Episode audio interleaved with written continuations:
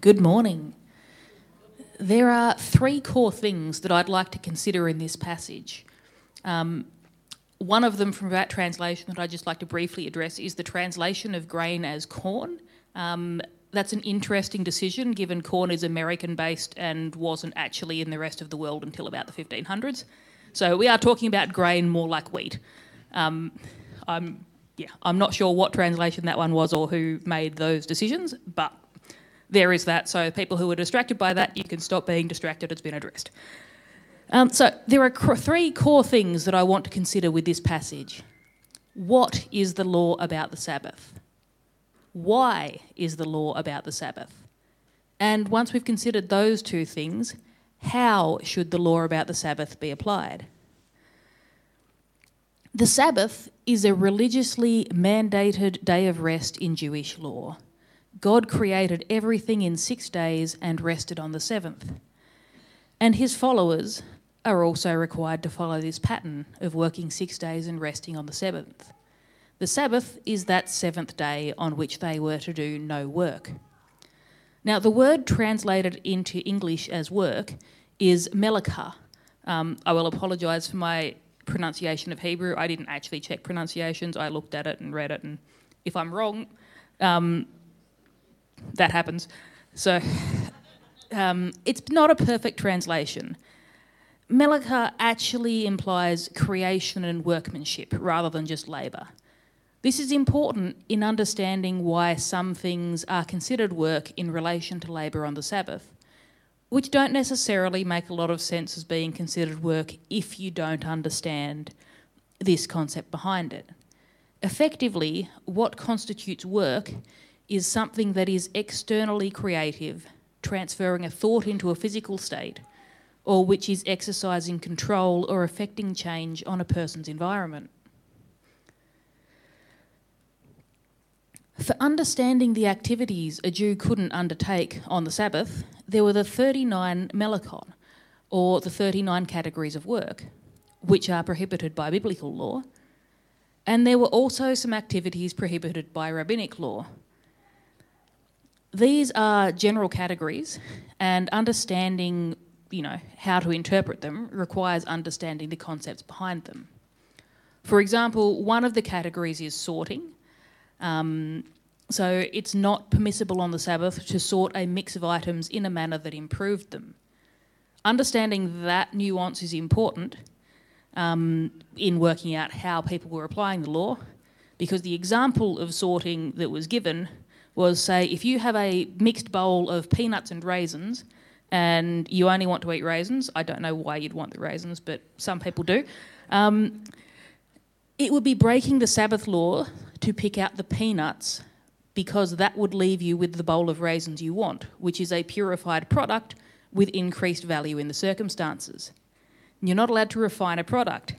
However, if you are to just pick out the raisins and eat them, that's okay because the remaining bowl of peanuts is not a purified or improved product under the circumstances.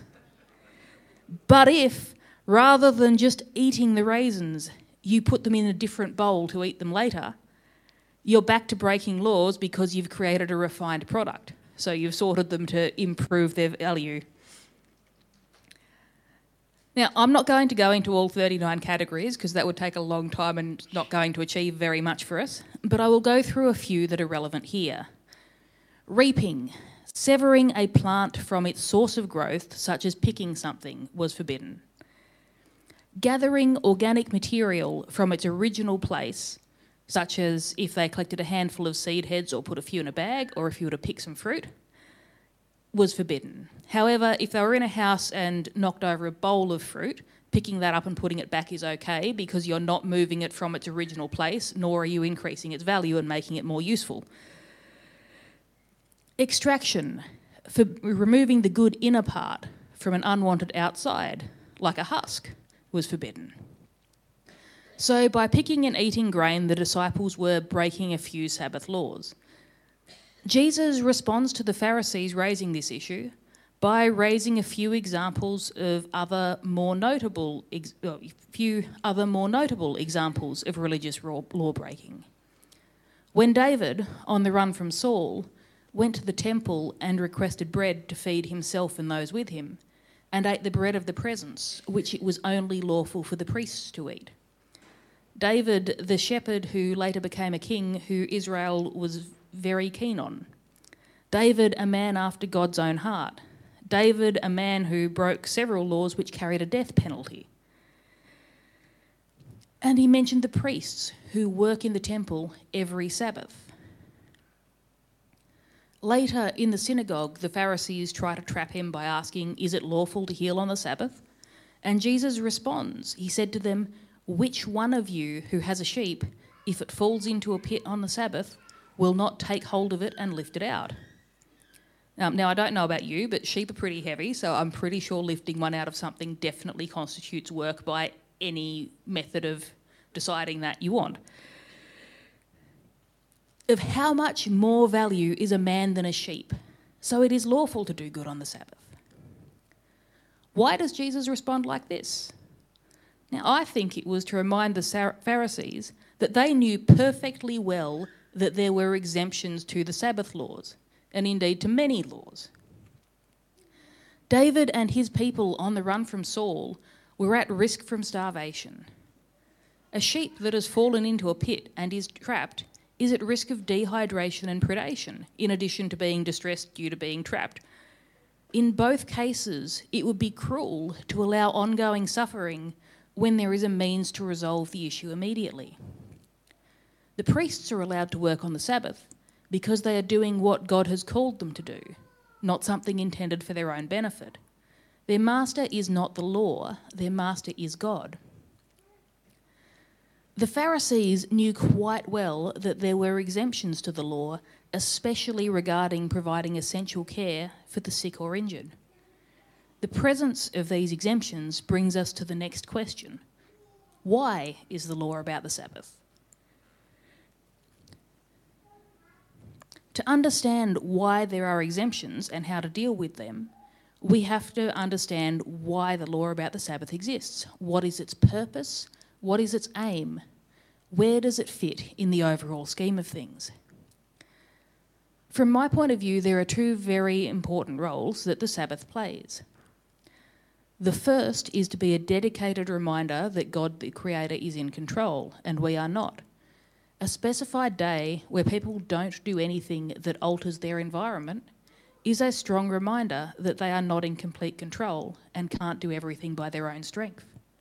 And people like taking control so that regular reminder is useful. The second is in preventing exploitation.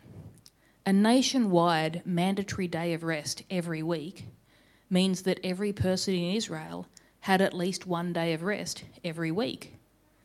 While the Sabbath only directly applied to Jews, it indirectly applied to anyone else in the country as it was not lawful for a Jew to ask a Gentile to do something for them on the Sabbath either.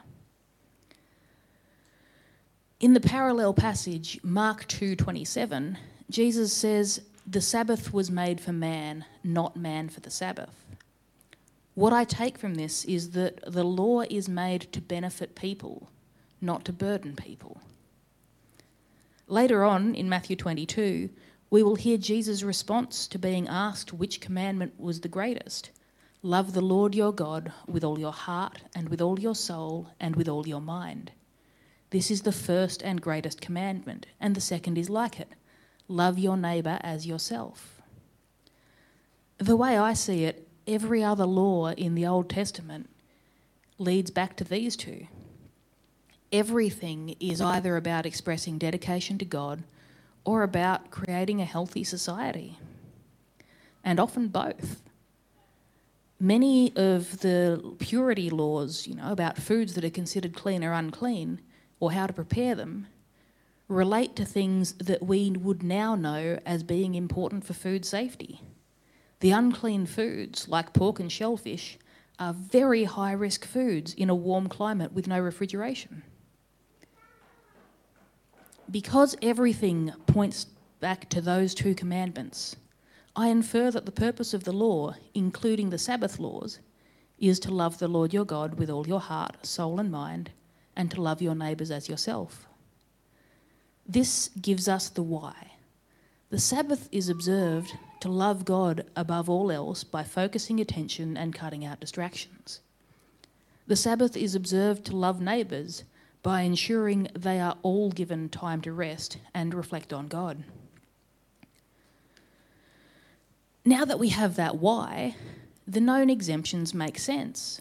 If the purpose of the law is to love God and to love your neighbour, it makes sense that if someone is sick or injured, you would ignore rules in favour of getting appropriate treatment. For someone who is actively observing Jewish law, there is actually a ranking to work out how serious a situation is as to what laws you would break um, to deal with it. So, something that's life threatening, every law is out, pretty much. There is an overarching principle in Jewish law that almost any law can be broken if needed to save a life. Because the preservation of life is fundamentally more important than strict observance of the law. This is so strong that in what remains one of the most influential codes of Jewish law, the Shulchan Aruch, written by Joseph Caro in about the 1500s and intended to be a reference for those who didn't have the capacity to study the law in more depth at the time, it is phrased along the lines of it is a religious precept to desecrate the Sabbath for any person afflicted with an illness that may prove dangerous. He who is zealous is praiseworthy, while he who asks questions sheds blood. Breaking the Sabbath law to help someone is not just permissible, but it is a requirement. So, what does this mean for the disciples picking grain to eat, or Jesus healing a man's hand? We are not led to believe that the disciples were actually starving at the time, and a disabled hand is not immediately life threatening, nor was it a recent injury requiring urgent treatment to prevent long term damage. So they didn't technically require for, qualify for those exemptions.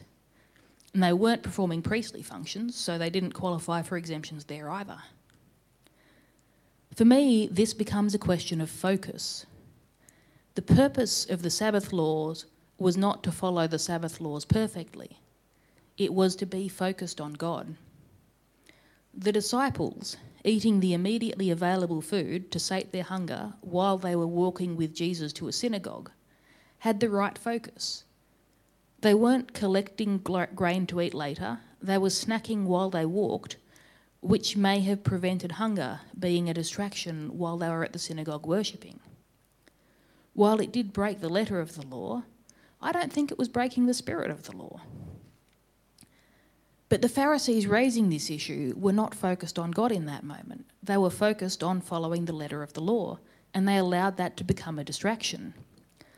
So while they weren't breaking the law, they also weren't getting the spirit of it either.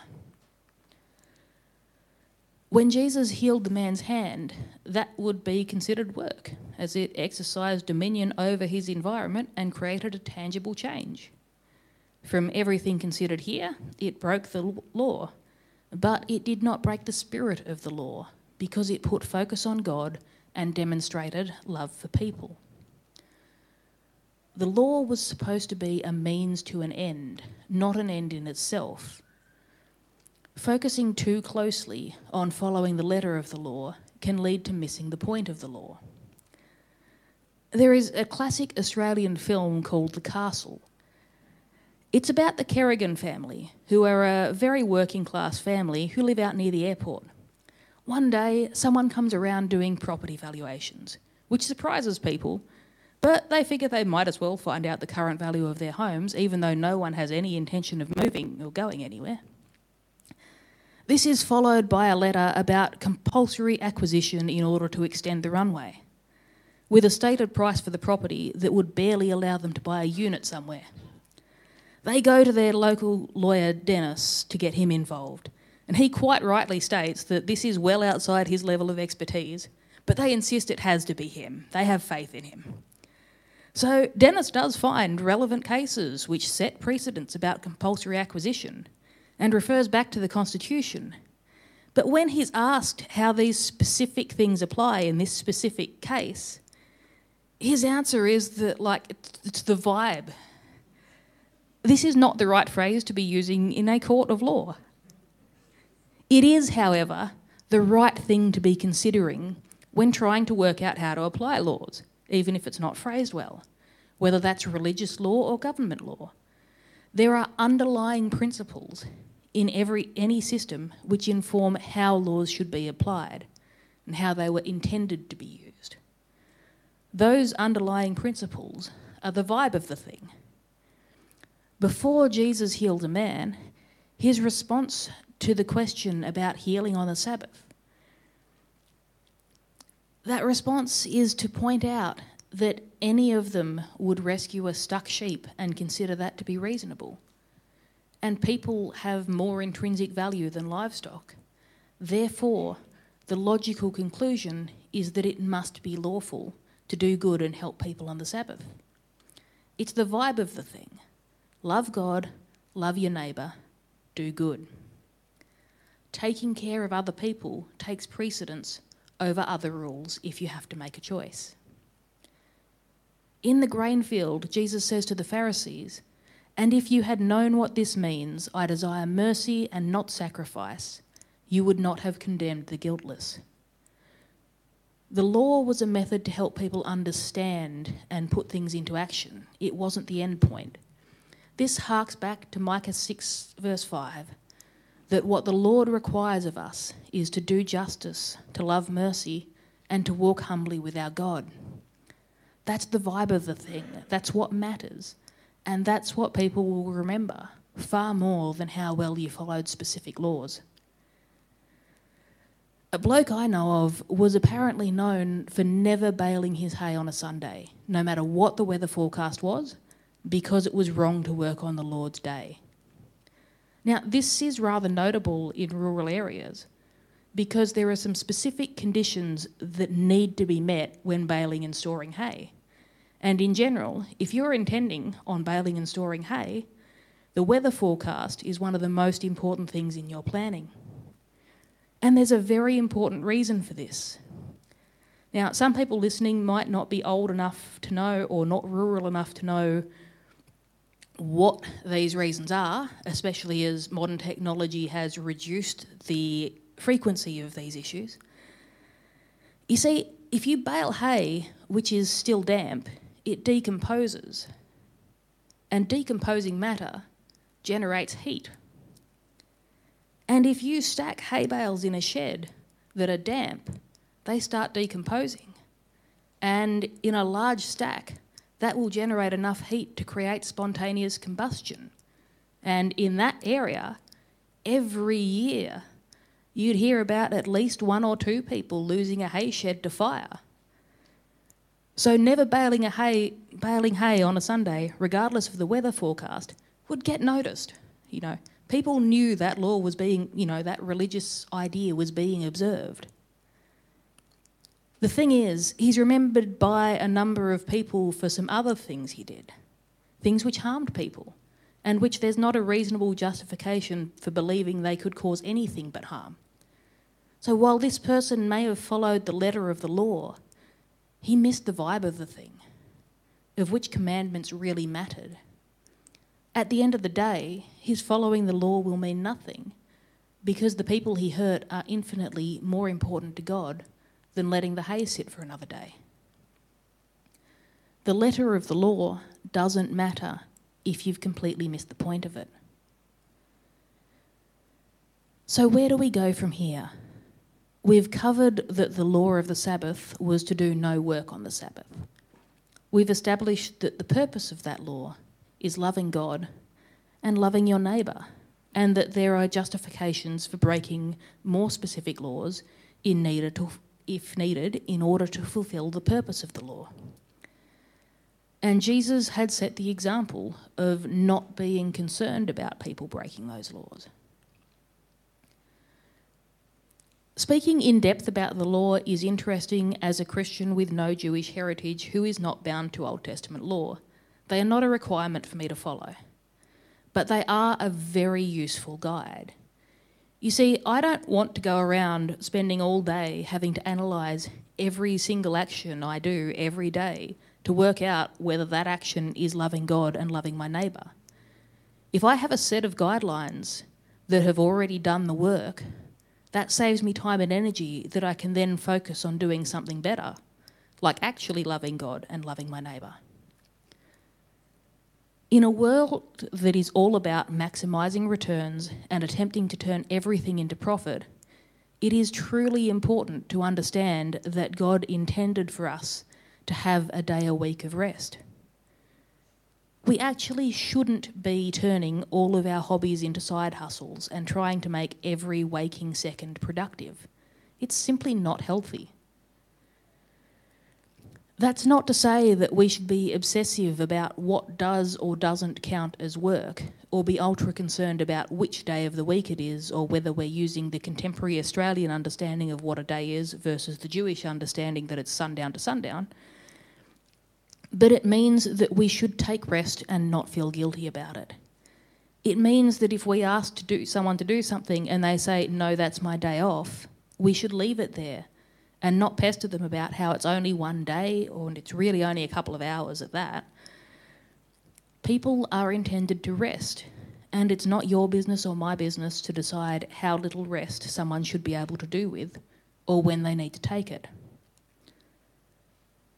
This is my takeaway from this passage. Our business is not to police the way other people are doing things which aren't harming anyone else. Our business is to love God and love our neighbours and to be aware that rest is an essential part of that. For some of us who don't regularly get a day of rest, who are always doing something, that is going to mean that we need to re-evaluate our priorities in order to arrange our lives so that we do get regular days of rest and fix our eyes on God rather than on what we're doing.